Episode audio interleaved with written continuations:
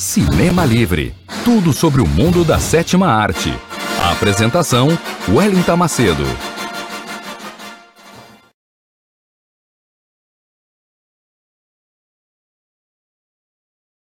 Jornalismo, debate sobre temas que você normalmente não encontra na mídia convencional, participação popular, música de qualidade e muito mais.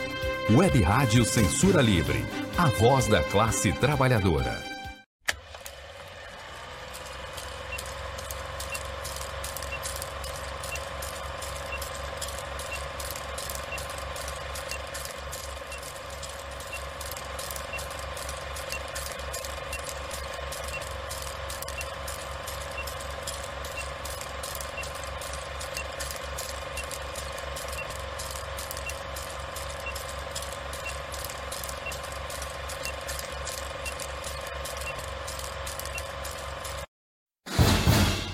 Cinema Livre tudo sobre o mundo da sétima arte. apresentação: Wellington Macedo.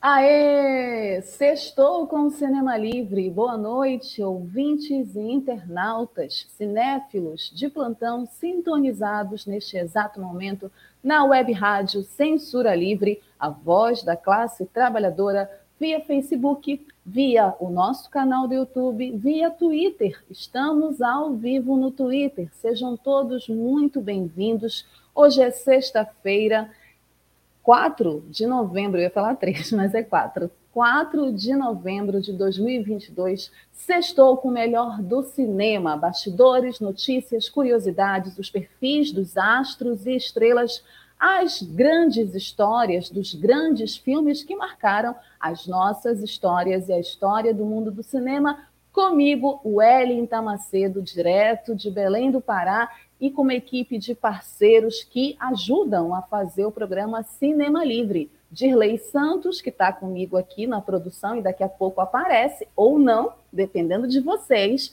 Escrevam, deixem os comentários de vocês para o Dirley aparecer e ler os comentários e comentem todo o programa, comentem os nossos quadros, comentem um filme. Daqui a pouco a gente vai falar sobre um filme muito especial, que é o filme da vida de muitas pessoas. É um dos filmes da minha vida, Asas do Desejo, de Wim Wenders. Vamos falar de imortalidade, vida e imortalidade. Afinal de contas, essa semana tivemos o feriado de finados, 2 de novembro, também tivemos no resto da América Latina El Dia de los Muertos, né, comemorado em alguns países que falam espanhol. Então, vamos falar sobre esse tema, vida e imortalidade, com o filme Asas do Desejo, do Wim Wenders, maravilhoso cineasta, realizador alemão. Daqui a pouco vamos falar disso. Então, peguem a pipoca de vocês, se ajeitem, não esqueçam de deixar o like de vocês, de fazer os comentários, de compartilhar esse programa nas redes sociais, para que a gente possa ter mais é, engajamento no programa, mais audiência. Esse é o programa Cinema Livre com tudo sobre o mundo do cinema para vocês. Almir Cesar Filho também é outro colaborador. Dirley e Almir Cesar Filho falam direto do Rio de Janeiro. Daqui a pouco, se a Almir estiver nos assistindo, também vai aparecer aí com seus comentários sempre relevantes e pertinentes sobre o mundo do cinema. Então, se ajeitem onde vocês estiverem, sejam bem-vindos direto de Niterói. Dirley está aqui me lembrando, Niterói é um outro, um outro estado. Né? Niterói é quase um estado independente do Rio de Janeiro. Então, deixa eu me consertar direto de Niterói, que eu espero um dia conhecer pessoalmente.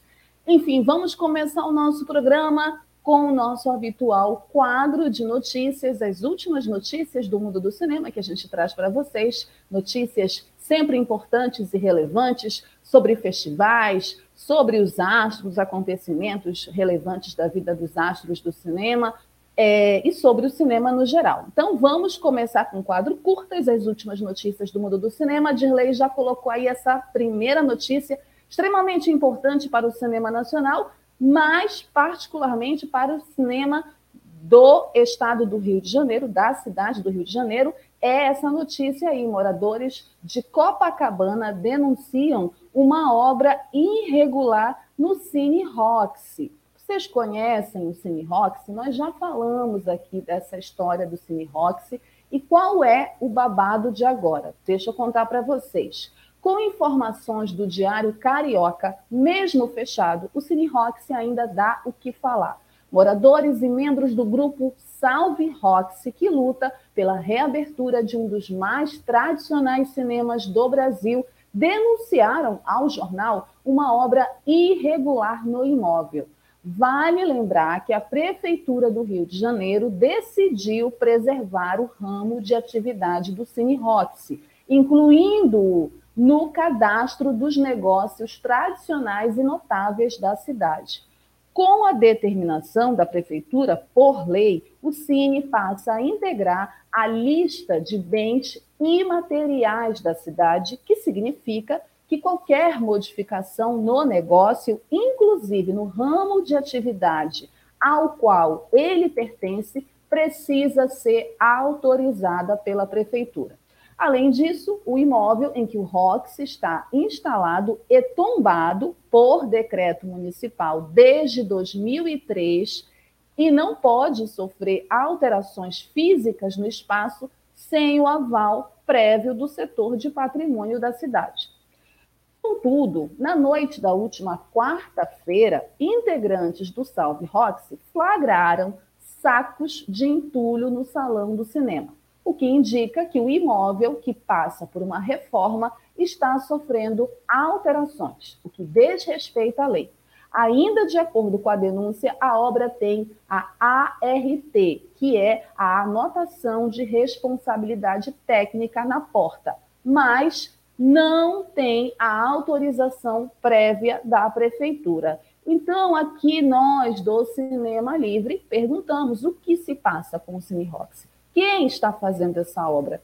Por que essa obra está acontecendo se não tem autorização prévia da prefeitura? Se o Cine Roxy, que é um dos cinemas mais importantes, é um cinema que faz parte da história do Rio de Janeiro, da cidade do Rio, né, de Copacabana especificamente, é, pessoas, cinéfilos, os apaixonados por cinema têm uma relação afetiva, têm memória afetiva com esse cinema. Existe uma luta, existe uma campanha para salvar o Cine Roxy, né? Existe uma página no Instagram que, inclusive, eu estou seguindo, é chamada Salve Roxy, né? Então, entrem lá nessa página, sigam, todas as informações estão lá. Tem um abaixo assinado que eu já assinei também sendo divulgado nas redes sociais para exigir que o cinema continue funcionando, né? Ele está fechado, mas que ele não seja vendido e o seu ramo de atividade, porque tem inclusive, além dessa denúncia de obra irregular, né?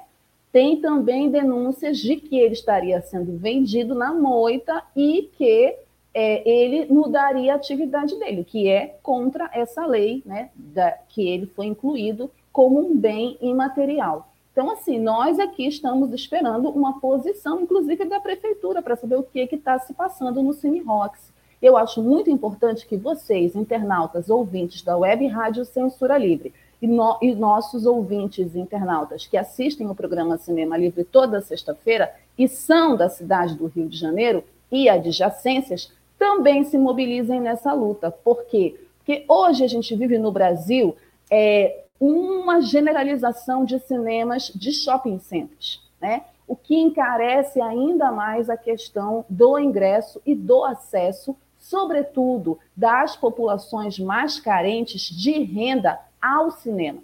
Nós não temos mais cinemas de rua nesse país, o que é uma tristeza. Para mim, particularmente, é uma tristeza.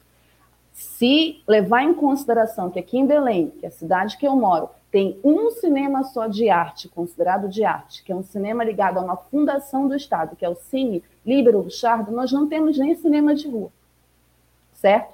Então, é, essa luta do Cine Roxy não é uma luta para salvar o Cine Roxy né, e para exigir que ele não seja transformado em outra coisa, não é uma luta só dos moradores de Copacabana, penso eu. É uma luta de todos aqueles que amam o cinema, que entendem a importância dos cinemas, da preservação de cinemas né? mesmo que eles estejam fechados pela história que esses espaços carregam. Então, vão lá na página do Salve Roxy, é, se inscrevam na página, sigam a página, vejam as informações.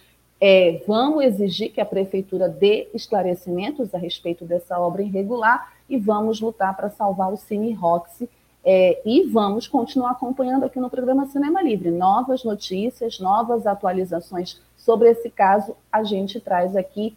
É, e é, esse é meu compromisso aqui sobre esse, esse assunto, porque é um assunto sério, é um assunto que nos interessa e é lamentável e absurdo isso que está acontecendo. Então, inclusive, a prefeitura, se a gente tiver é, acesso a alguma nota da prefeitura em relação a esse assunto, a gente também traz aqui no programa Cinema Livre para vocês, certo? Seguindo aqui o nosso quadro curtas, deixem os comentários de vocês sobre esse assunto, a opinião de vocês sobre isso. Vamos para a seguinte notícia, nossa segunda notícia, porque saíram os premiados da Mostra Internacional de Cinema de São Paulo. Lembra que a gente falou da Mostra Internacional de Cinema de São Paulo? Saíram os premiados. De acordo com informações do portal Exibidor, é, a 46ª Mostra Internacional de Cinema em São Paulo encerrou no último dia 2 de novembro, feriado, e após exibir mais de 200 títulos em suas duas semanas de festival, fez as entregas dos prêmios para os filmes vencedores. A cerimônia aconteceu na Cinemateca Brasileira e foi apresentada por Renata de Almeida, a diretora da mostra, e por Serginho Groisman. O prêmio do júri de melhor filme foi para After Sun, da O2 Play, escolhido pelos especialistas Lina Chamier, Rodrigo Areias e André Novaes. Além disso, houve menção honrosa para a atriz Zelda Sanson, de Dalva, para o ator Ali Junejo, de Joyland, e para o filme Salgueiros Cegos, Mulher Dormindo. Todos receberam o troféu Bandeira Paulista. Também receberam troféu os vencedores do Prêmio do Público, os estrangeiros Naiola, de José Miguel Ribeiro, como melhor filme de ficção, e Marcha sobre Roma, de Mark Cousins, como melhor documentário. Entre os nacionais, Exu e o Universo. Gente, estão falando muito desse filme, eu estou muito interessada em assistir. O Exu e o Universo, do Tiago Zanato, foi eleito o melhor documentário e o Mestre da Fumaça, do André Sigwalt e Augusto Soares, a melhor ficção. Ainda no Troféu Bandeira Paulista houve o Prêmio da Crítica, dado pela imprensa especializada que cobre o evento.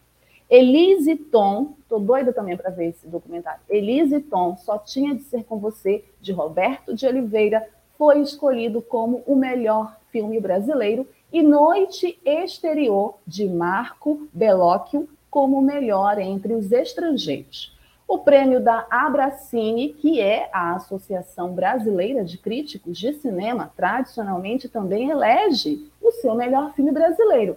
E neste ano, A Margem do Ouro, de Sandro Cacabazzi, foi o escolhido pelo júri composto por Beatriz Saldanha, Hamilton Pinheiro e Sérgio Riso. E no prêmio Paradiso, o projeto premiado foi o Alala, de Perseu Azul. Por fim, a cerimônia de encerramento homenageou o cineasta Jorge Bodansky com o prêmio Humanidade pela sua carreira ligada às causas essenciais do Brasil e do ser humano. Jorge não pôde estar presente e o produtor Nuno Godofin recebeu em seu lugar.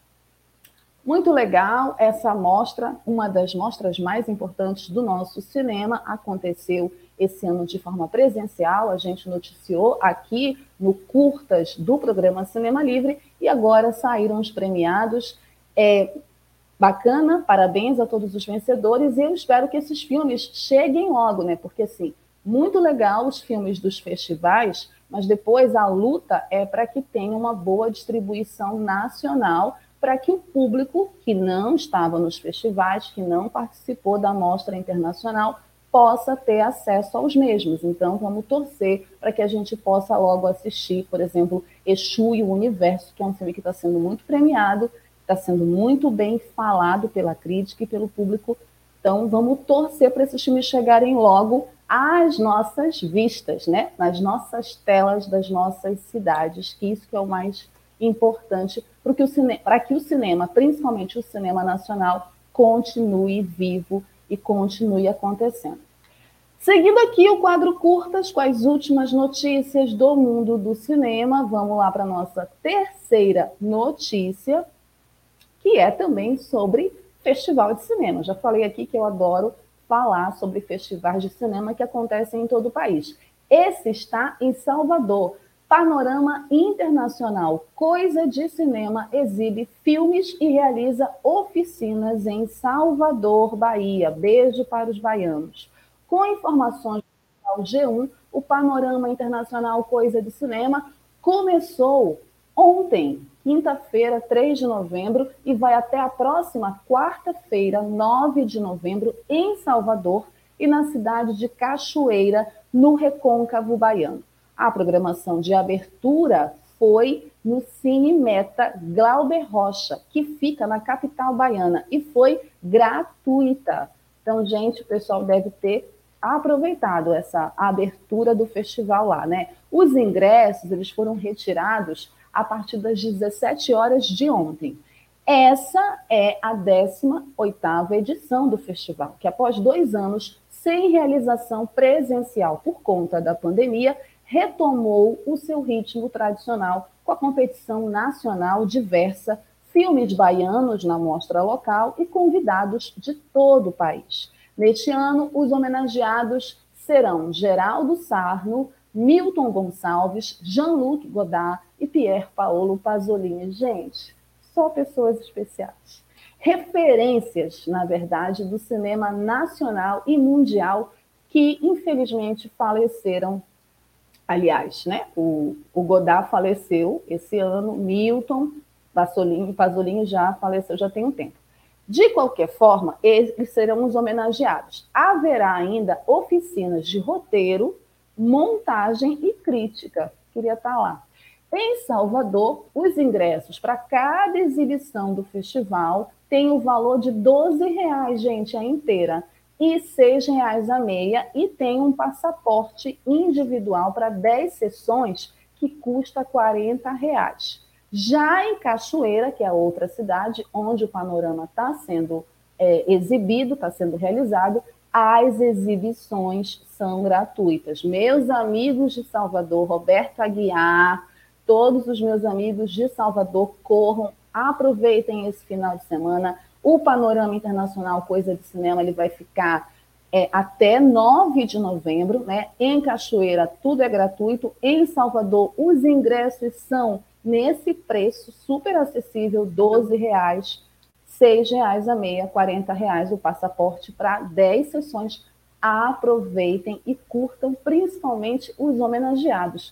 Pasolini, Milton Gonçalves, Godard, o Sarno. Aproveitem, gente porque é, festivais como esse, por exemplo, não acontecem aqui em Belém e não acontecem em outras cidades também. Então, quando acontece um festival assim, a gente tem mais que aproveitar. E já que a gente está falando em festival, vamos sair da Bahia, do calor da Bahia, e vamos para Santa Catarina, Balneário Camboriú, porque lá, Balneário Camboriú, porque lá começou o Festival Internacional de Cinema de Balneário Camboriú. Olha só, com informações da página 3, a 12ª edição do Festival Internacional de Cinema em Balneário Camboriú iniciou na última terça-feira, 1 de novembro, véspera do feriado, seguindo até o próximo dia 12 de novembro, para você que ainda não foi, com uma programação diversificada e gratuita para todos os públicos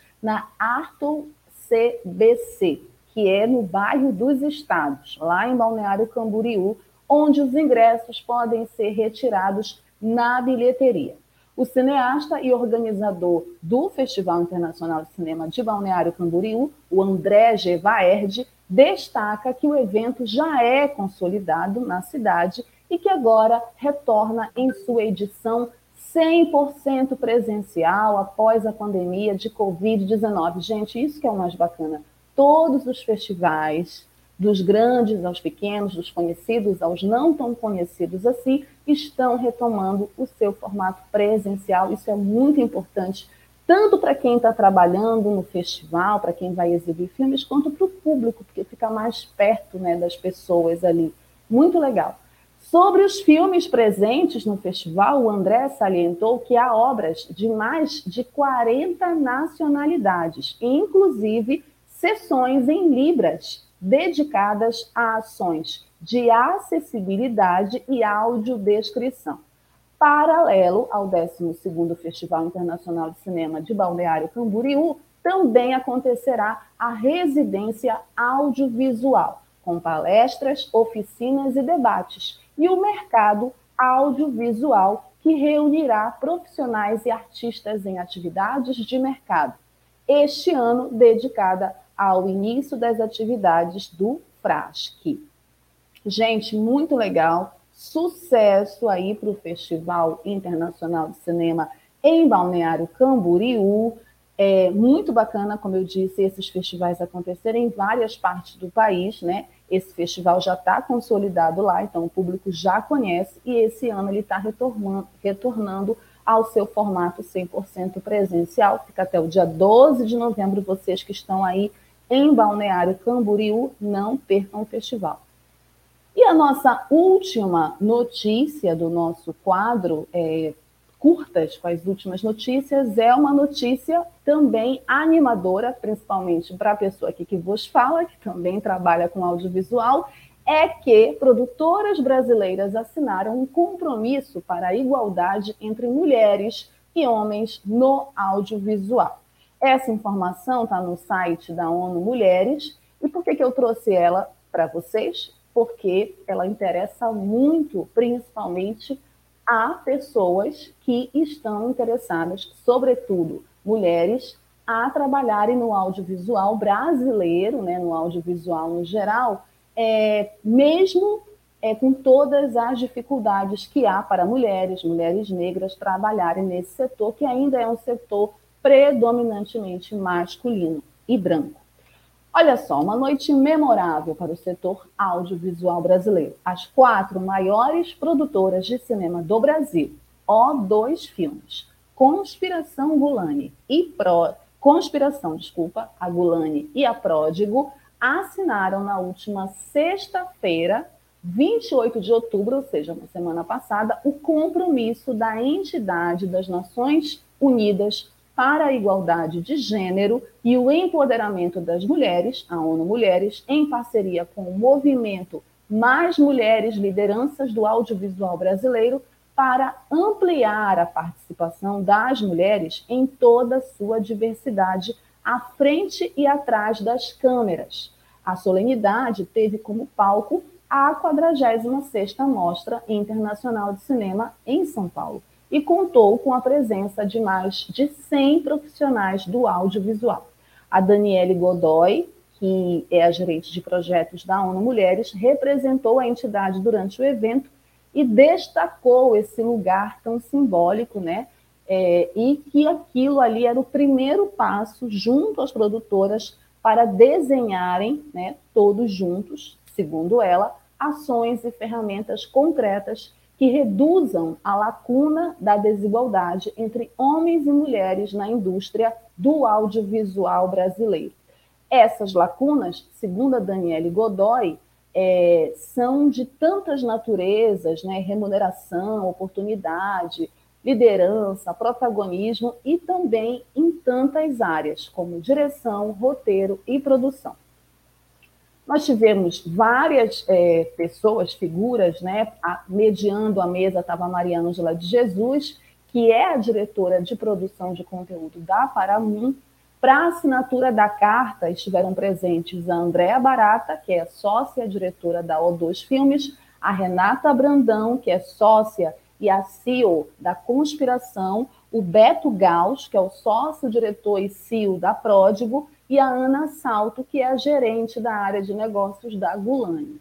E aí eles falaram que esse compromisso é um compromisso público, é um compromisso do setor, da indústria, que eles estavam lá dando o primeiro passo para que é, se consiga ter uma assinatura coletiva do setor de todas as produtoras, não só dessas quatro que são as quatro principais produtoras do país. E que é uma responsabilidade muito grande, porque, como todo compromisso, tem muitas ações que se precisa estar muito vigilante e ter o acompanhamento da ONU Mulheres, que é que vai fazer né, esse plano seguir, porque esse é um projeto da ONU Mulheres e vai exigir que esses indicadores se cumpram. Bom, é, é isso a notícia. Né? Essas quatro produtoras se juntaram para discutir essa questão da igualdade entre homens e mulheres no mercado audiovisual brasileiro isso é uma boa notícia, né? mas é só um primeiro passo, como eles próprios falaram. Vamos também acompanhar aqui, principalmente nós, né, que estamos lutando para fazer os nossos trabalhos no audiovisual, sobretudo nós aqui da Amazônia, nós da região norte, que estamos fora do eixo Rio-São Paulo, então também tem essa questão, aí fica mais difícil, né, essa desigualdade toda. Mas vamos lá, vamos caminhando, vamos seguir na luta, certo? Bom, é isso, gente. Com essa notícia, a gente encerra o quadro Curtas com as últimas notícias do mundo do cinema aqui no Cinema Livre, que vai para um breve intervalo. Não sai daí, fica ligado no intervalo, que daqui a pouco eu volto para falar do tema da semana: Vida e Imortalidade, com o filme Asas do Desejo de Vim Vendes. Eu estou voando hoje, gente. Eu já volto. Jornalismo, debate sobre temas que você normalmente não encontra na mídia convencional, participação popular, música de qualidade e muito mais. Web Rádio Censura Livre, a voz da classe trabalhadora. Para manter o projeto da Web Rádio Censura Livre de uma mídia alternativa, buscamos apoio financeiro mensal ou doações regulares dos ouvintes, de amigos e parceiros já que não recebemos recursos de grandes empresas, políticos ou partidos. Seja um apoiador regular e ouça o agradecimento no ar durante as edições dos nossos programas. Sua ajuda é muito importante para nós. Enviamos prestação de contas mensal aos nossos apoiadores. Temos uma vaquinha virtual permanente. Anote o endereço virtual apoia.se barra CL Web Rádio. apoia.se barra CL Web Rádio. Saiba mais sobre a emissora no WhatsApp 21 96553 8908. Web Rádio Censura Livre, a voz da classe trabalhadora. Acompanhe a programação da Web Rádio Censura Livre no site www.clwebradio.com, no aplicativo exclusivo para ouvir rádio no celular, tablet e Smart TV. A emissora também está no Rádiosnet, um dos maiores aplicativos para esta finalidade, na nossa página no Facebook e no canal da emissora no YouTube. Acesse o nosso canal escrevendo youtube.com barra C barra Censura Livre. Tudo junto. Inscreva-se no canal e acione o sininho para receber as notificações de novos vídeos. Web Rádio Censura Livre. A voz da classe trabalhadora. Web Rádio Censura Livre, a voz da classe trabalhadora. Participe da nossa campanha Apoia-se e apoie um projeto de web rádio independente com uma programação voltada para notícias, assuntos que interessam à sociedade e também noticiando as lutas da classe trabalhadora. Mas a gente também fala de cultura, fala de esporte, fala de acessibilidade, faz análises, fala de opressões, enfim participe do, da nossa campanha apoiando o projeto da Web Rádio Censura Livre. No final do programa, eu vou ler aqui o nome dos nossos apoiadores. Se você for um apoiador ou uma apoiadora, seu nome pode ser lido por mim aqui no programa. Ainda vou te mandar um beijo. Olha só que legal. Além disso, siga as páginas, as nossas redes sociais, a Web Rádio Censura Livre, no Facebook, no Instagram, no Twitter. Assinem lá, né? É, ativem o sininho para as notificações lá no nosso canal, se inscrevam no canal da Web Rádio Censura Livre no YouTube, que é onde está passando esse programa, canal do YouTube, Facebook e Twitter, né? É, tem os aplicativos aí que vocês também podem ouvir a web rádio, né? Para aqueles que são mais saudosos do rádio, do velho rádio, velho e bom rádio, também adoro um rádio. Então, vocês também podem ouvir a programação da web rádio por esses aplicativos que vocês podem baixar nos seus celulares. E mandem as sugestões de vocês para as nossas análises aqui fílmicas, né? O filme que você quiser, seu filme favorito, você pode mandar para o quadro cinemalivre.gmail.com ou sugerir um artista que você gosta para participar do nosso perfil, fique à vontade, aqui você também faz o nosso programa. Então, é isso, fiquem espertos e não deixem de compartilhar a programação da Web Rádio e compartilhar o Cinema Livre nas redes sociais, certo?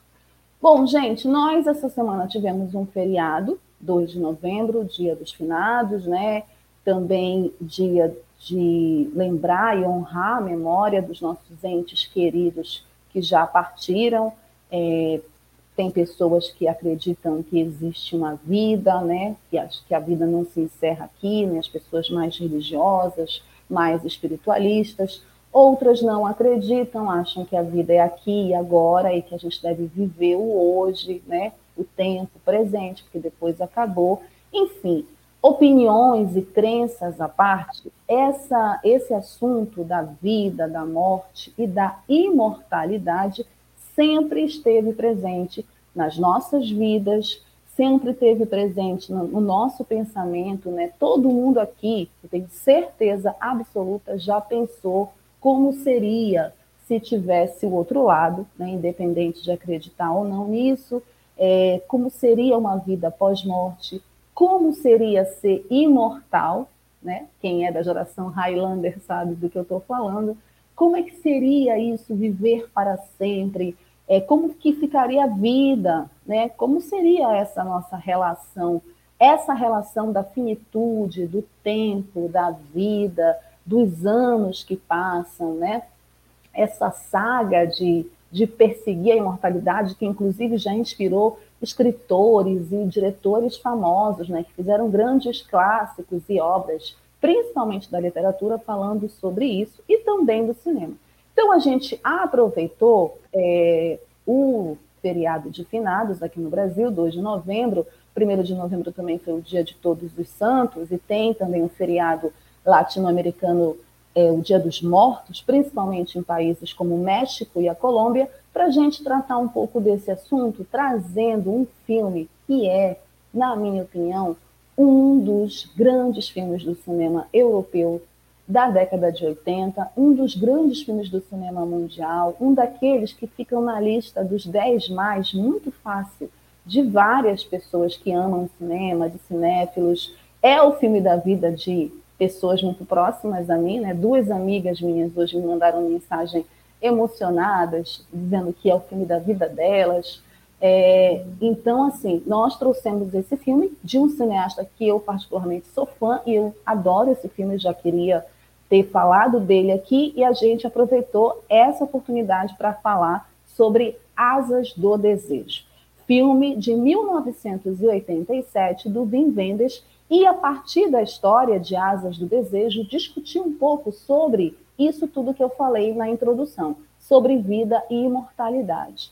Primeiro, falar para vocês que Asas do Desejo né, é um filme franco-alemão ocidental, e aí por que ocidental? Né? Porque tem a ver com o contexto histórico que o filme é realizado, nós estamos falando do contexto da Guerra Fria, nós estamos falando do Muro de Berlim, né, de uma Berlim que foi separada por esse muro, então é, é por isso que ele está descrito assim, né, a, é, um franco-alemão ocidental, porque era da República Federal da Alemanha, ou como ficou conhecida, a Alemanha Ocidental, que foi um país da Europa Ocidental nesse período, né, nessa formação é, durante a Guerra Fria, mais ou menos é, de 49 até a sua reunificação com a parte oriental, que aconteceu em 3 de outubro de 1990. Então, Asas do Desejo, ele está nesse contexto histórico da Alemanha Ocidental. É um drama romântico fantástico, né? É assim que ele é considerado, categorizado pelos principais críticos, dirigido por Wim Wenders, com roteiro de Peter Handiger, Richard Heiting e do próprio Wim Wenders. Wim também foi um dos roteiristas do Asas do Desejo. E a poética toda do filme, é, os textos todos falados no filme, toda o, todo o discurso narrativo poético, ele é inspirado num dos maiores é, poetas, é, uma das maiores vozes é, da literatura também austro-alemã, né, ocidental, que é o Rilke, né, o Rainer Maria Rilke, que foi um poeta e um romancista austríaco.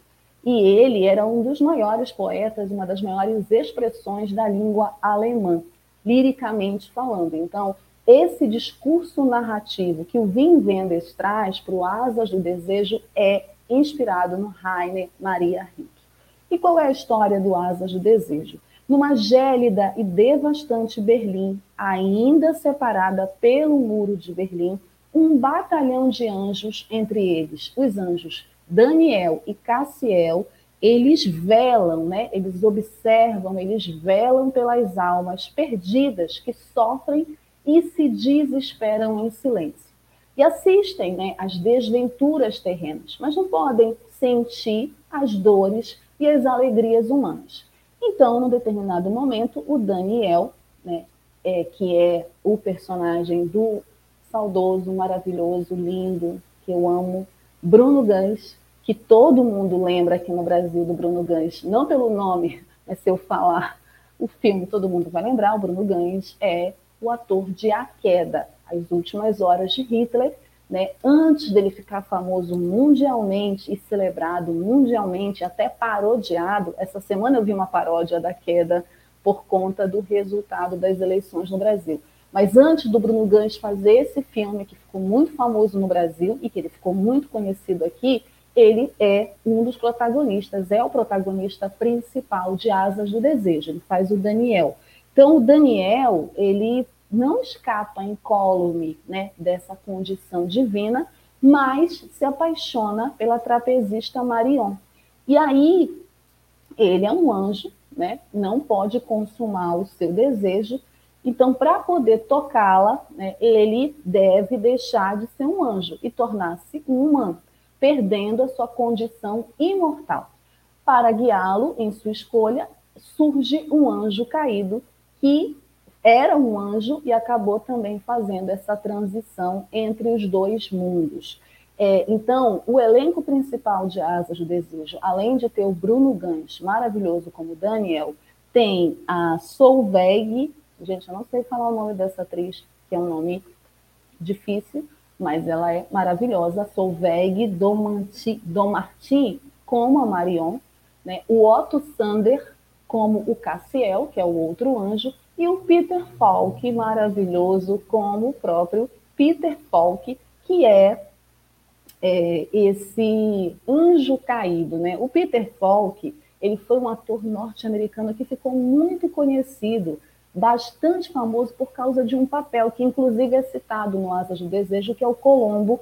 O Colombo era uma série policial de TV que fez muito sucesso na década de 70. Então, ele faz é, uma. No filme, ele, traz essas referências do Columbo, né, fazendo ele próprio Peter Falk. Bom, é, o Asas do Desejo, gente, ele começa fazendo, trazendo uma espécie de poema logo na sua abertura que remete à nossa infância. Né? E aí ele, e é o próprio personagem, o Daniel, personagem do Bruno Gans, que está é, narrando esse poema, né? que é um poema que fala quando éramos crianças, nós éramos assim, quando éramos crianças, nós tínhamos perguntas. Então, esse poema ele vai acompanhar o filme todo.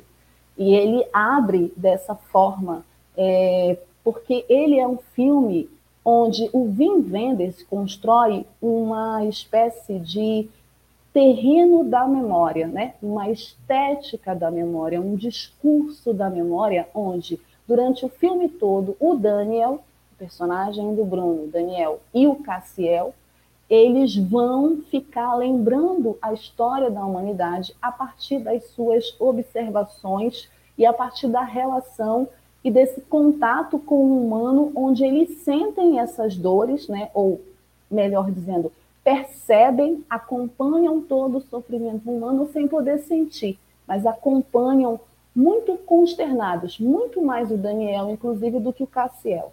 Tem uma frase do Cassiel, assim, eu é, gosto de dizer que existem três elementos muito é, presentes nesse filme, no Asas do Desejo, que é o que a música dos Titãs é, conseguiu imprimir na música Comida, né? Desejo, necessidade, vontade.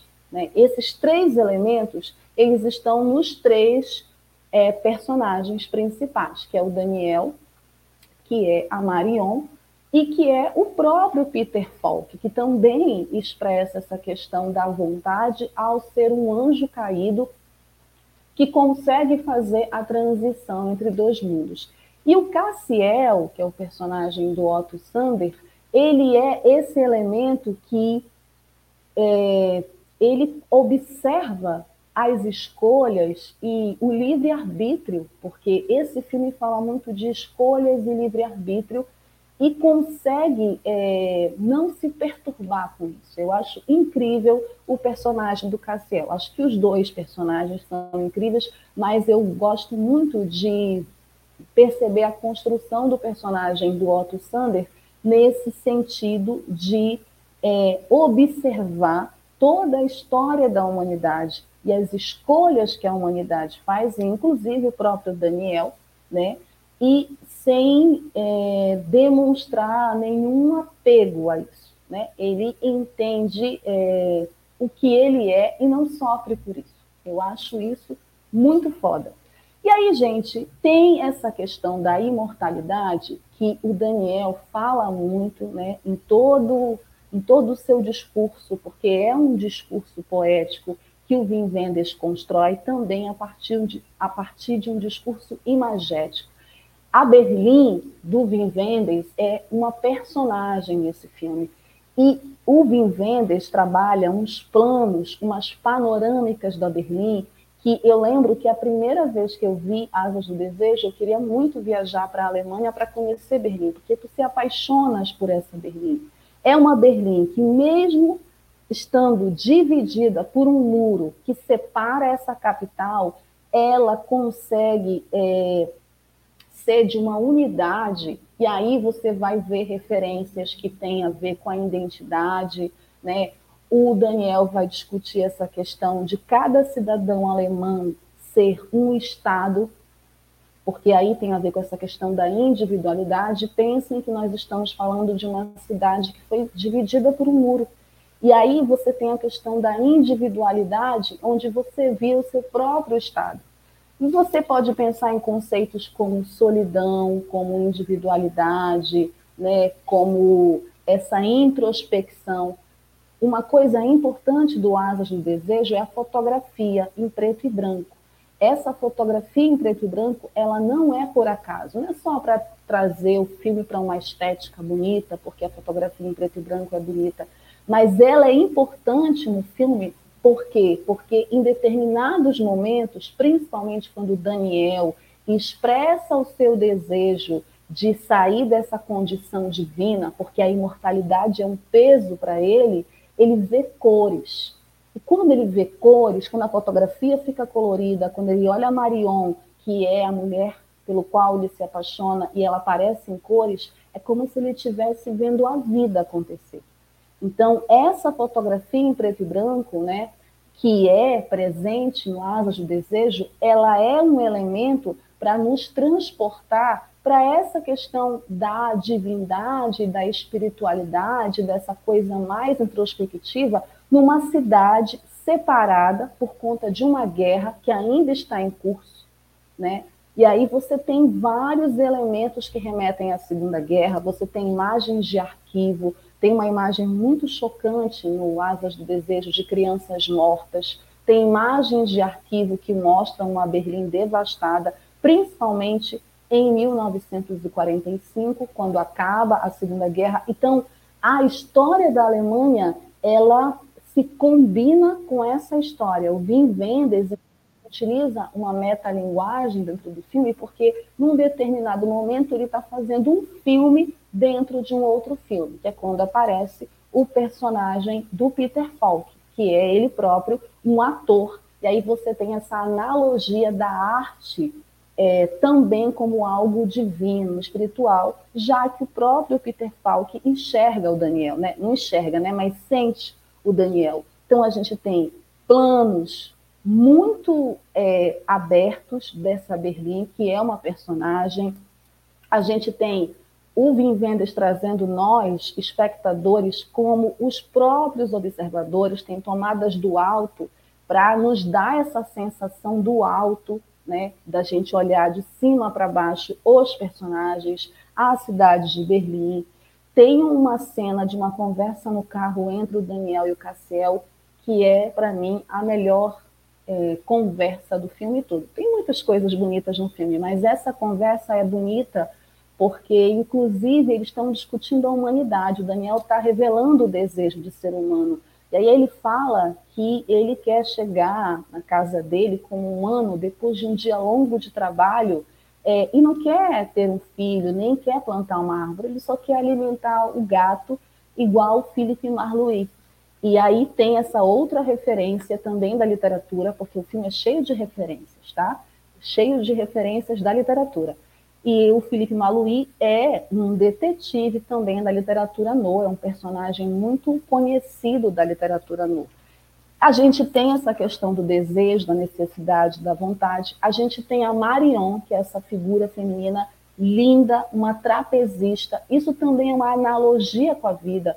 Essa questão do equilíbrio e da queda que a gente vive nas nossas vidas, essa questão dela ser uma artista trapezista que está em crise, porque o circo faliu. Então, essa briga entre ou ser uma artista ou ser qualquer outra coisa, no caso, ela vai virar uma garçonete, porque o circo vai falir, ela não vai ser mais trapezista. Então, essa ausência do desejo da Marion, ela passa o filme todo falando sobre isso, dessa ausência do desejo. Ela, não, ela vive uma angústia e ela não sabe de onde vem essa angústia.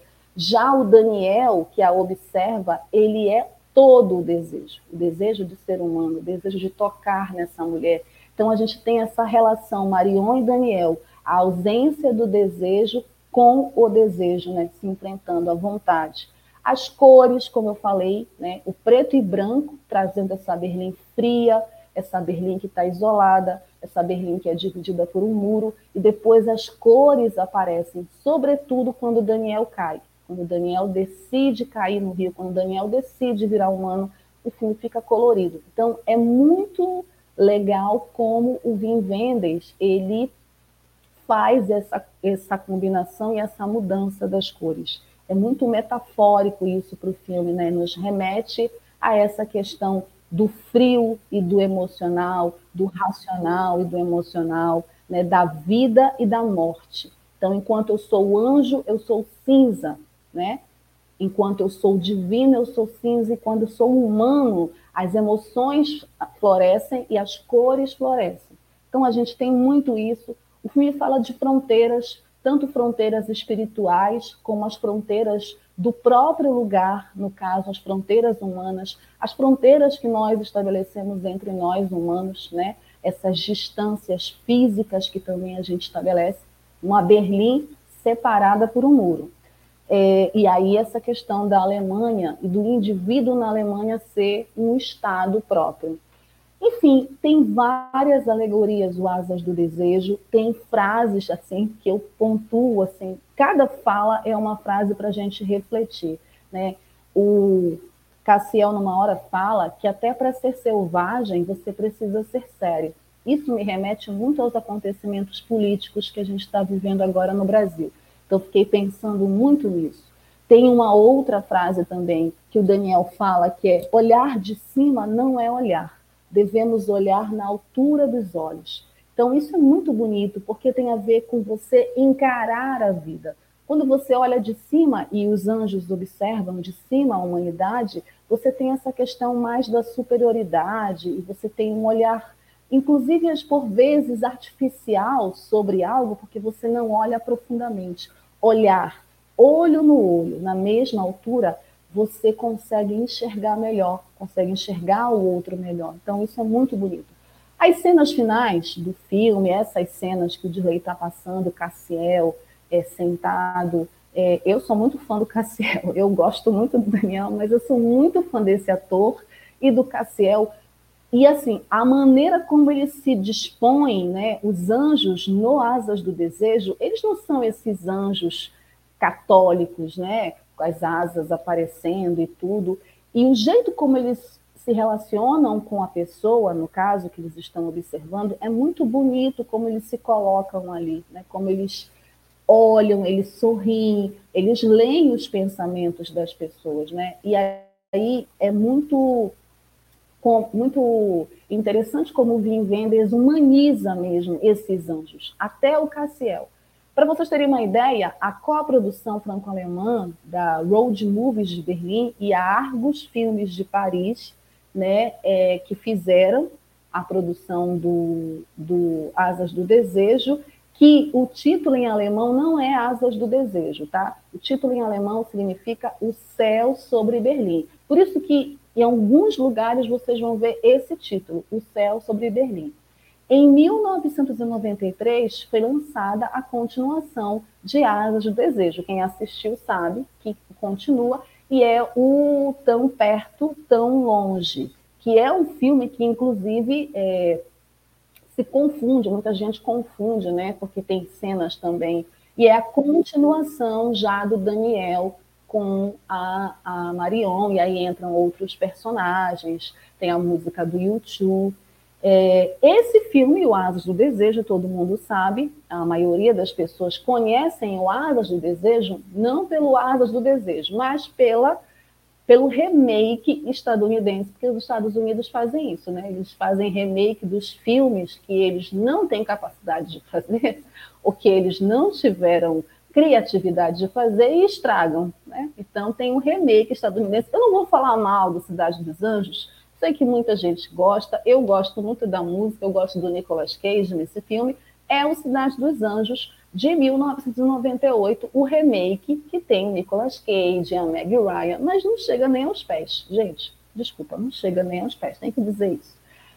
Prêmios e indicações. Né? Asas do Desejo é, foi indicado a Palma de Ouro é, do Festival de Cannes, ganhou é, prêmio de direção para o Vim Vendes no Festival de Cannes. Gente, merecia, né? Merecia ganhar melhor filme também, mas não ganhou.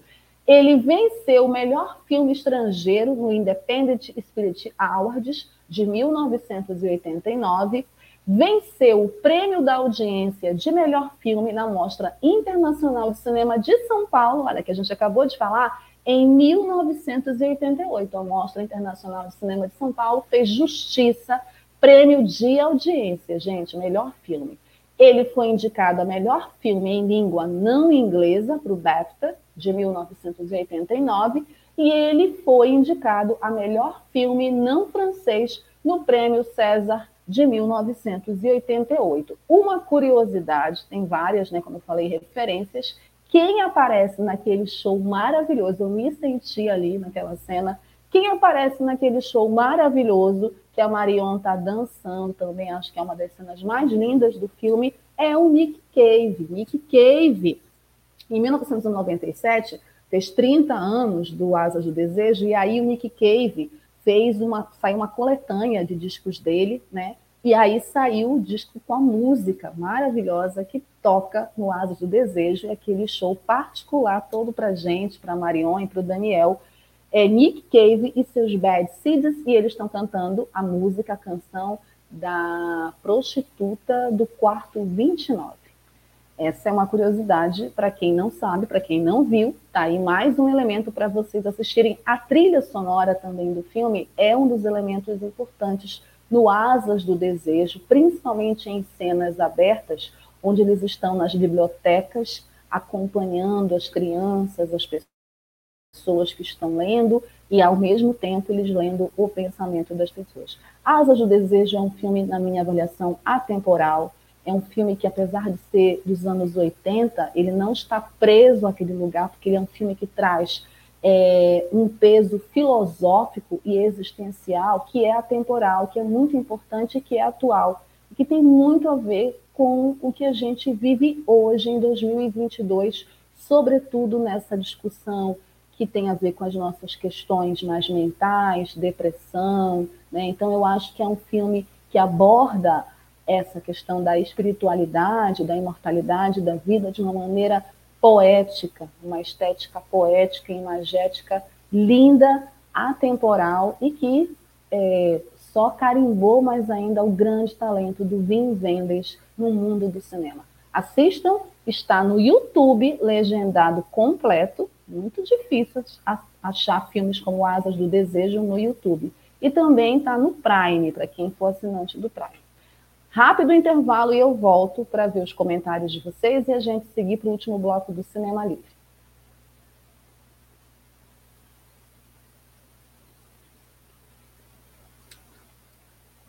Jornalismo, debate sobre temas que você normalmente não encontra na mídia convencional, participação popular, música de qualidade e muito mais. Web Rádio Censura Livre, a voz da classe trabalhadora. Para manter o projeto da Web Rádio Censura Livre de uma mídia alternativa, buscamos apoio financeiro mensal ou doações regulares dos ouvintes, de amigos e parceiros, já que não recebemos recursos de grandes empresas, políticos ou partidos. Seja um apoiador regular e ouça o agradecimento no ar durante as edições dos nossos programas. Sua ajuda é muito importante para nós. Enviamos prestação de contas mensal aos nossos apoiadores. Temos uma vaquinha virtual permanente. Anote o endereço virtual apoia.se barra CL Web Rádio. apoia.se barra CL Web Rádio. Saiba mais sobre a emissora no WhatsApp 21 96553 8908. Web Rádio Censura Livre. A voz da classe trabalhadora.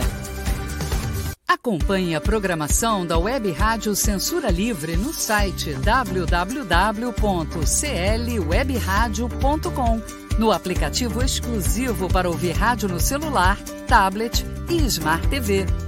A emissora também está no Rádiosnet, um dos maiores aplicativos para esta finalidade, na nossa página no Facebook e no canal da emissora no YouTube.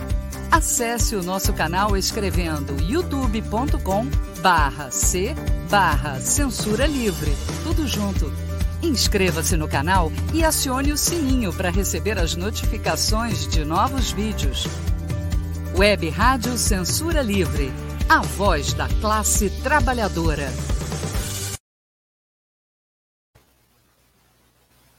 Gente, a minha amiga está me mandando uma mensagem, porque ela está assistindo o programa ela não sabe onde comenta. Roberta Mártires não sabe onde comenta. Vou logo denunciar aqui, porque não tem comentários, minha gente. Como assim vocês não comentam sobre um filme maravilhoso e importante como Asas do Desejo? Nem Almir Cesar Filho está aqui hoje. Dirley Santos ficou tão revoltado que disse que não vai aparecer. Por causa disso. Mentira, eu estou brincando. Não, gente, quem está no YouTube e assiste o Cinema Livre agora, nesse momento, pelo YouTube, comenta no chat do YouTube. Tem um chat lá para vocês comentarem. Quem está no Facebook, comenta no espaço do Facebook. Quem está no Twitter, comenta lá também no Twitter. Eu não sei como é no Twitter, porque eu nunca vi no Twitter. Vou ver semana que vem, vou ver como é que fica no Twitter. Mas é isso. Comentem, sabe por quê? Primeiro, porque é legal fazer essa interação com vocês que estão assistindo, que estão aí do outro lado, me assistindo. Segundo, porque vocês, esse é o espaço para vocês colocarem a opinião de vocês sobre o que eu falo. Eu faço uma análise aqui, mas não sou a dona da verdade. É uma análise particular sobre a minha visão do filme. Vocês podem ter outras, vocês podem trazer sugestões.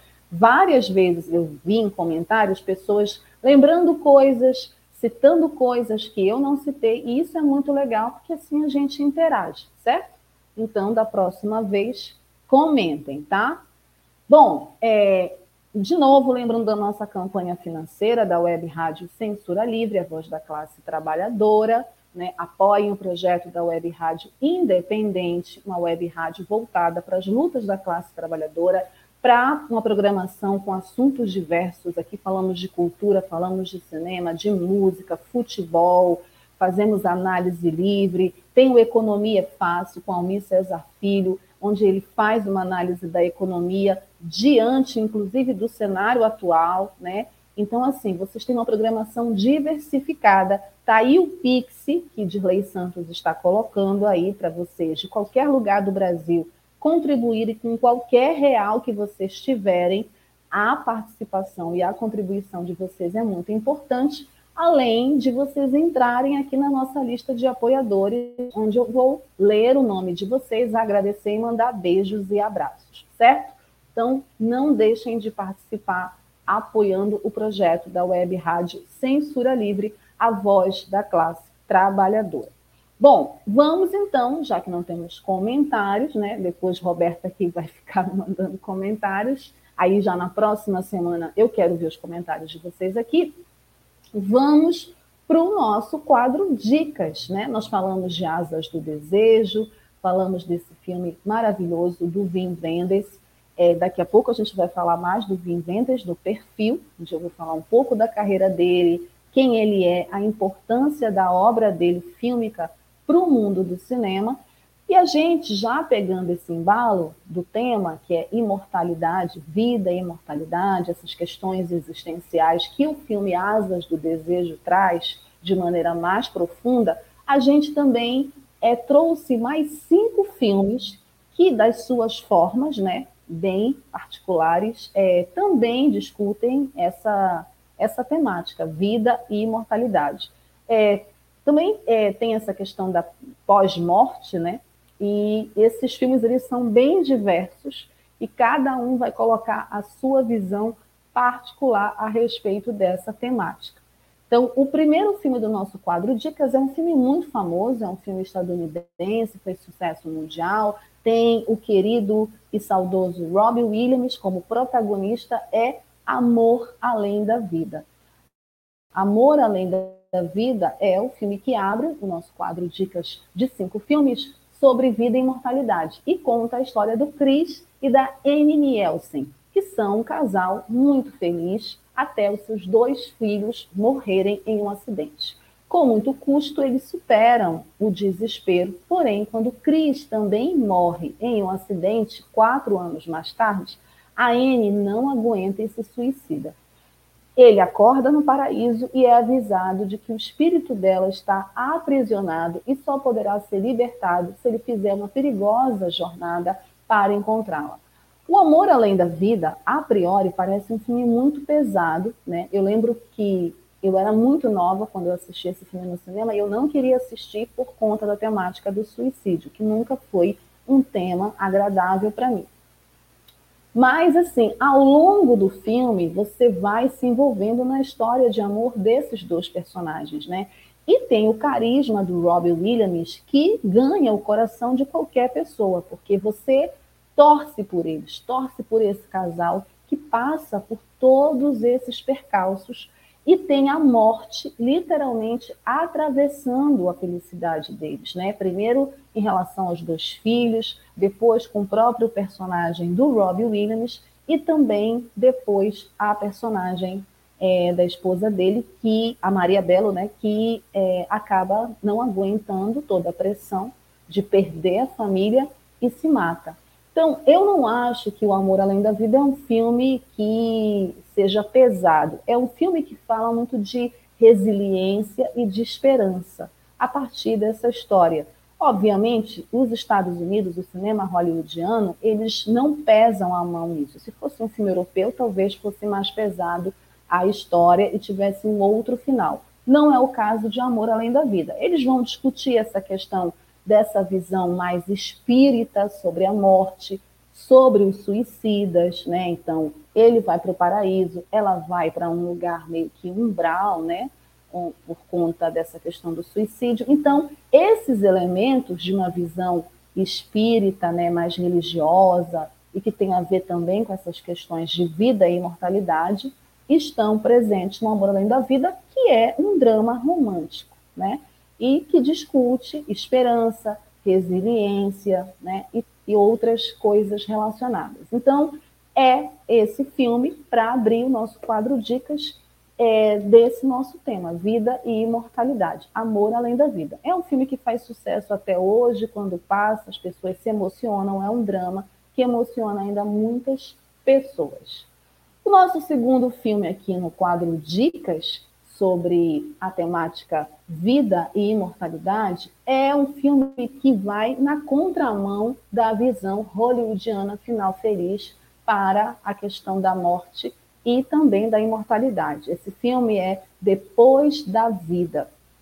O filme Depois da Vida, ele é um filme japonês, ele é de um diretor que eu não conhecia, mas que eu fiquei muito interessada, é um dos maiores nomes do cinema japonês, é do Hirokazu Koreeda.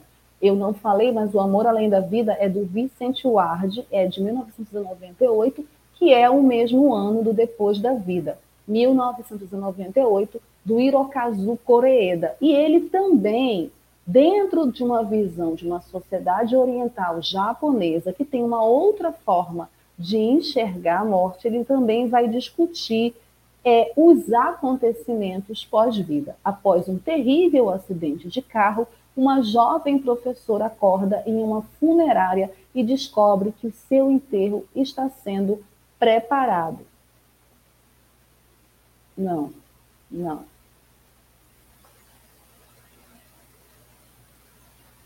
É isso mesmo. Então, na verdade, é, ele vai discutir esses. Eu falei, não, gente, porque estava vendo um filme estadunidense que tem o mesmo nome, mas não é isso ele vai discutir essa visão da morte dentro da sociedade oriental, essa relação da morte é, com, essa, com essa visão da sociedade oriental, né? É, não é essa visão que nós ocidentais temos, né, de sofrer, de chorar e de ter até medo de falar da morte, porque muita gente tem medo da morte, né, tem medo de morrer.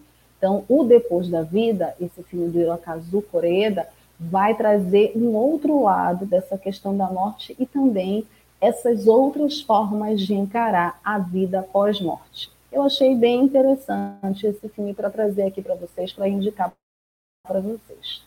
Nosso terceiro filme, é, no quadro Dicas, é também um outro sucesso estadunidense, de 2001, né? Quando ele foi lançado, ele fez um barulho no cinema, né?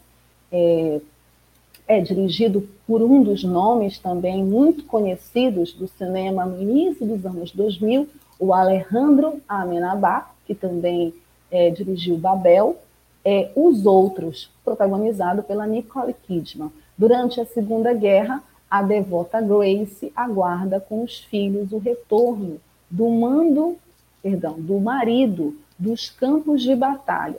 Isolados em uma mansão numa ilha deserta, passam a observar estranhos acontecimentos ao seu redor.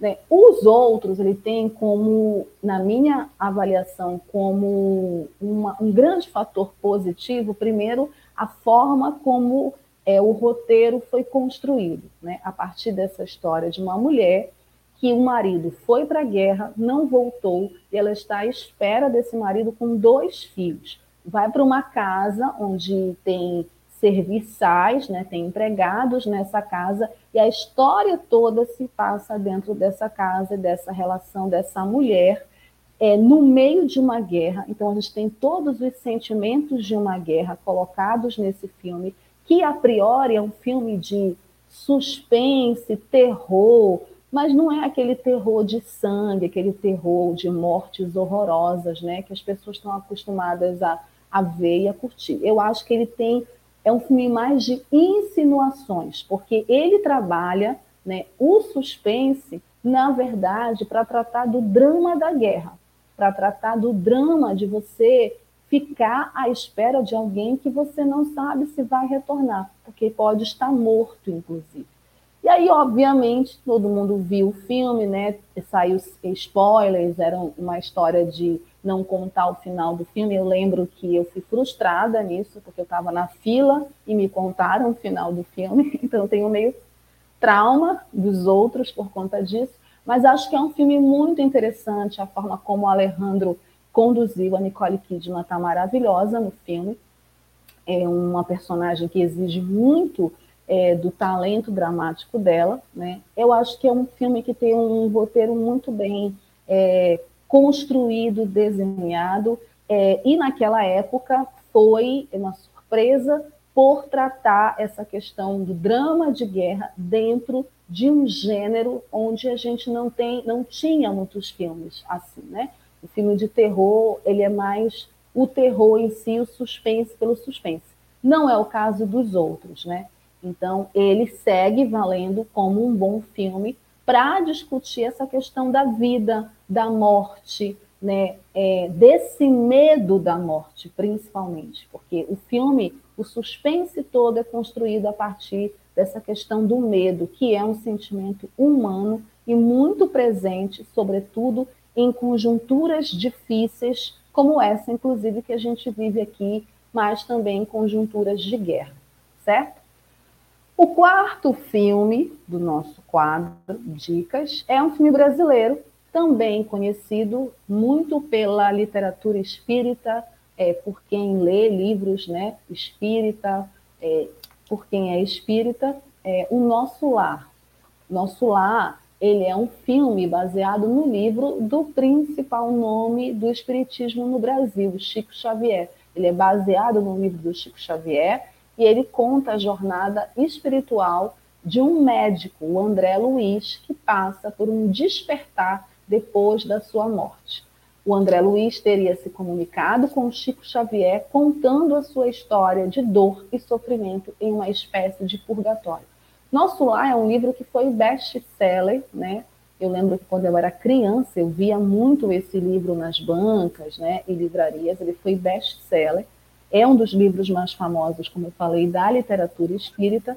Ele é um filme que foi feito é, em 2010, dirigido pelo Wagner de Assis, é, e é a adaptação desse filme, porque esse livro justamente conta a história desse médico, que é um dos nomes assim mais famosos desses espíritos de luz com quem o Chico Xavier teria entrado em contato. Né? Então, ele conta como seria. É um filme que aborda justamente essa questão da vida pós-morte, para quem acredita, né? Como seria esse lá após a nossa morte terrena, né? O que nos esperaria? Então, esse filme ele aborda justamente esse que é um dos grandes dilemas da humanidade, que é uma das grandes curiosidades da humanidade, que é descobrir como seria o lado de lá. E é um filme que fez um relativo sucesso também aqui no cinema.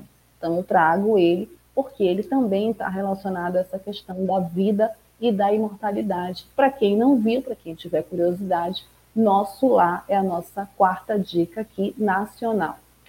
E a última dica, gente, desse nosso quadro Dicas, que fala de vida, imortalidade e morte também, eu digo assim, que eu sou muito fã de animação, né? Nós já falamos de várias animações aqui. Semana passada a gente falou de uma animação, Perfect Blue, aqui no programa. Tenho amigos que são animadores, né? Tenho vontade de trabalhar com animação. E esse filme, que é a nossa última dica, Viva a Vida é uma Festa, é uma das animações que eu mais amei na minha vida. E assim, eu chorei de, assim, Leon e Ernesto são testemunhas de quando a mãe deles paga mico, paga mico chorando na frente né, da tela, do cinema, da televisão. que esse filme me fez chorar muito, porque eu acho que é uma das coisas mais bonitas que eu já vi a animação fazer, uma animação, né, é, fazer em relação a um tema tão difícil, sobretudo para um público que é muito difícil explicar a morte, que é o público infanto-juvenil, principalmente o público infantil. E eles trabalham essa temática com uma sensibilidade que eu acho extraordinária.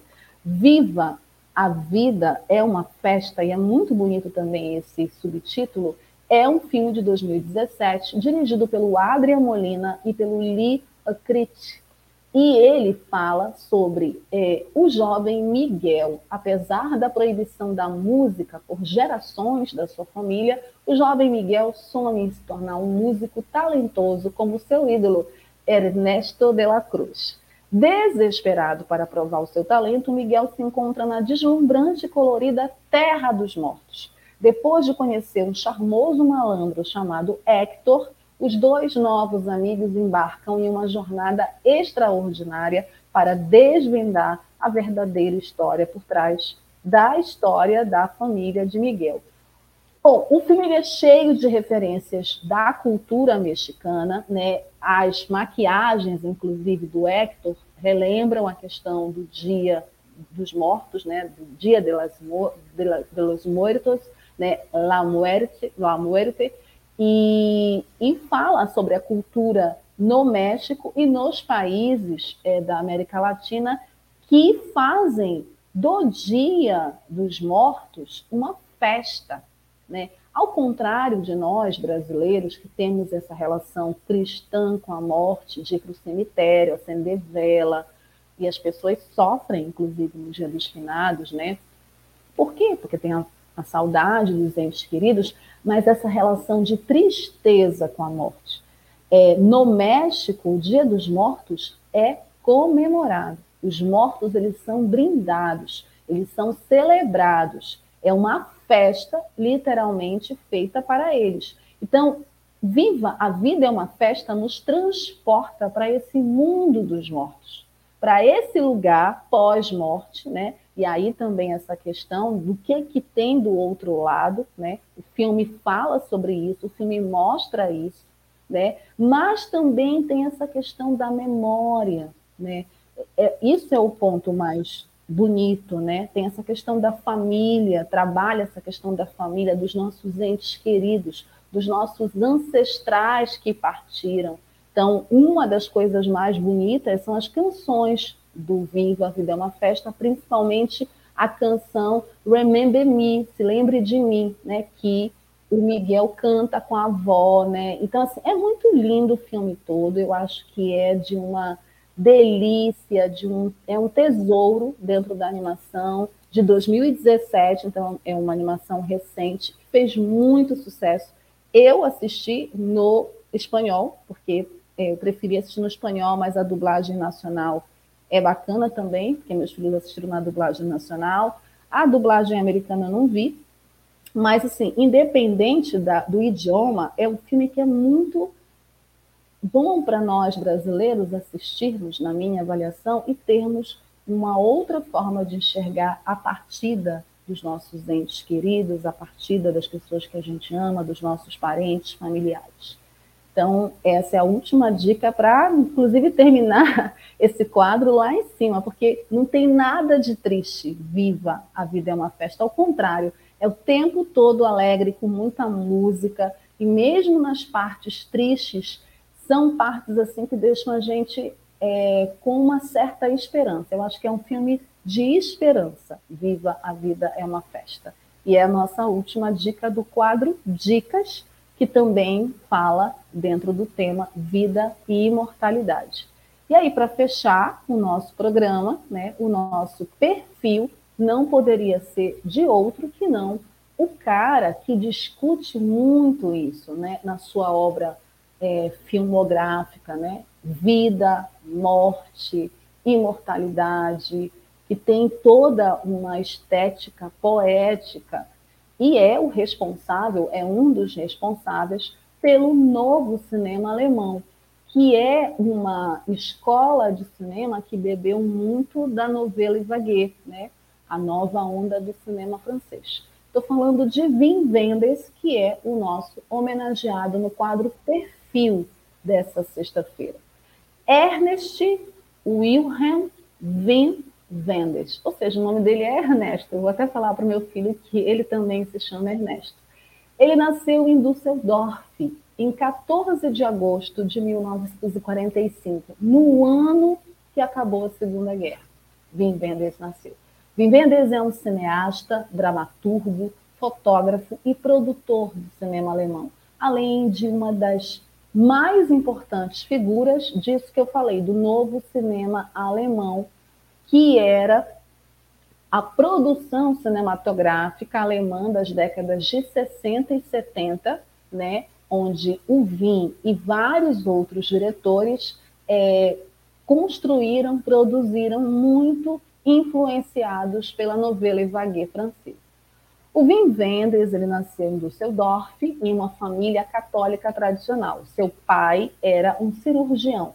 O uso do nome holandês Wim, é, que é um diminutivo do nome batismal, que eu não tenho como falar isso, gente, porque eu não sei falar holandês nem alemão, desculpa, mas é um diminutivo do nome dele de batismo. Reflete a proveniência holandesa da sua mãe, por isso Wim Wenders. A versão holandesa do nome, ela foi rejeitada pelo, pelas autoridades é, no registro civil lá em 1945 por não ser considerada alemã. Imagina esse contexto pós-guerra e aí eles rejeitam essa ascendência holandesa e esse registro do nome dele holandês. Aí o que acontece? O Wim Wenders, é, mesmo assim, depois ele recupera né, esse nome, acaba usando. É, ele graduou-se no colégio em Oppenhausen, no Vale do Ruhr. Ele estudou medicina, estudou medicina de 63 a 64 e estudou filosofia também. Não é à toa os filmes dele serem tão filosóficos. Ele estudou filosofia de 64 a 65 na Universidade de Freiburg e também em Düsseldorf.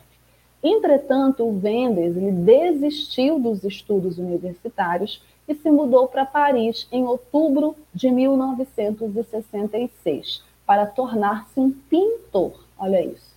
Ele fracassou em seu exame de admissão para a Escola Nacional de Cinema da França.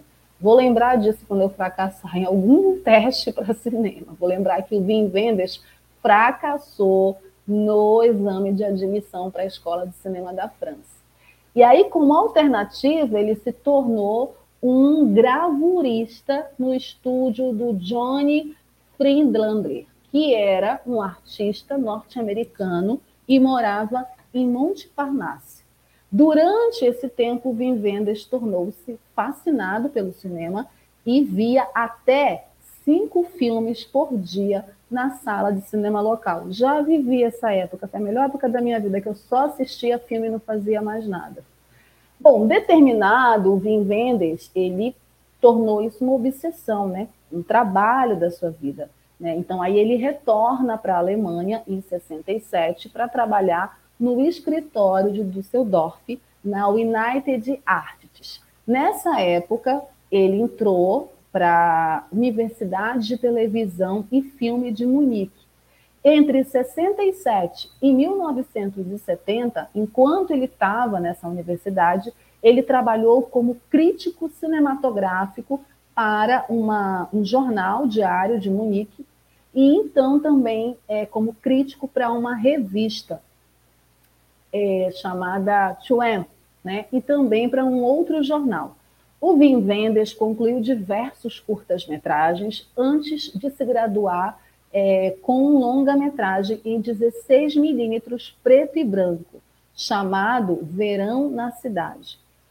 Foi é, ele, eleito comendador da Ordem do Mérito, ele recebeu esse título de comendador da Ordem do Mérito em 24 de outubro de 2017, pelo presidente português, o Marcelo Rebelo de Souza. Então, ele tem essa Ordem do Mérito é, feita pelo presidente de Portugal em 2017.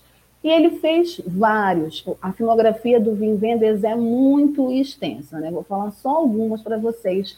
Silver City, de 69. Aí, depois ele faz esse Verão na Cidade, né? De 70. Depois, A Angústia do Goleiro na Hora do Pênalti, de 72.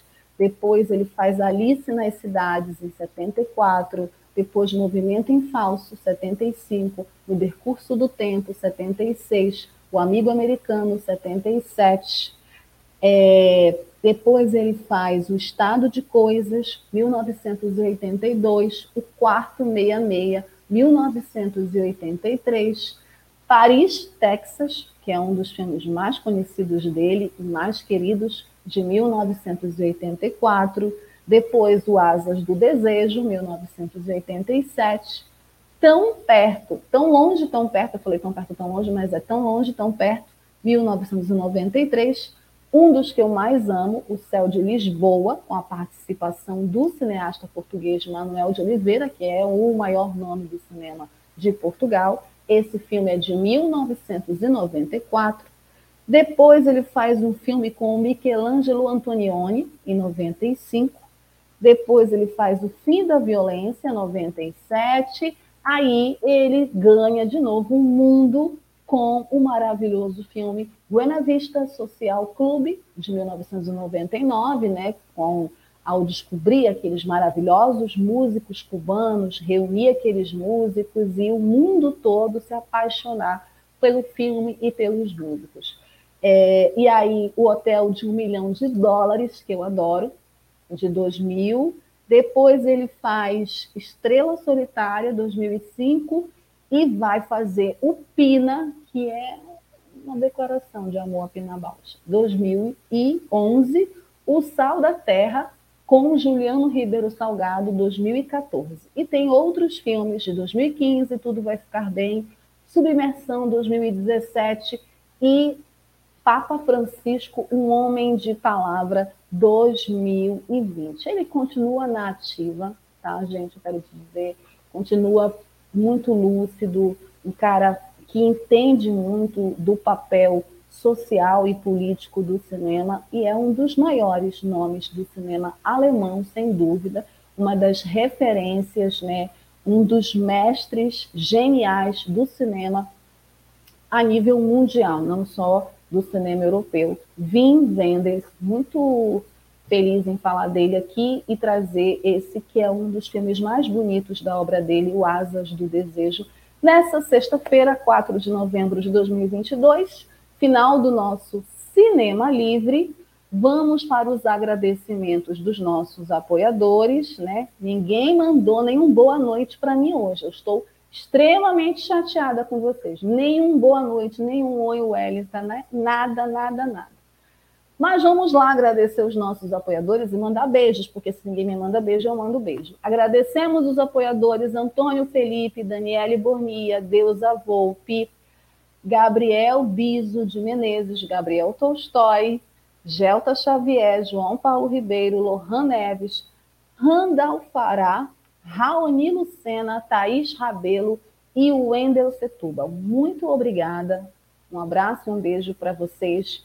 Sigam apoiando, né? E vocês que estão me vendo, me assistindo, me ouvindo pelo YouTube, Twitter ou Facebook da Web Rádio Censura Livre, participem do projeto Apoia-se, ouçam o podcast no Spotify e todos os outros aplicativos da programação completa da Web Rádio Censura Livre, do Cinema Livre. Nosso Cinema Livre está acabando por aqui, nessa noite de sexta-feira. Estava chovendo horrores em Belém, não sei como é que está a cidade de vocês, mas eu acho que até combinou com o clima, com o tema né, do programa, com o filme.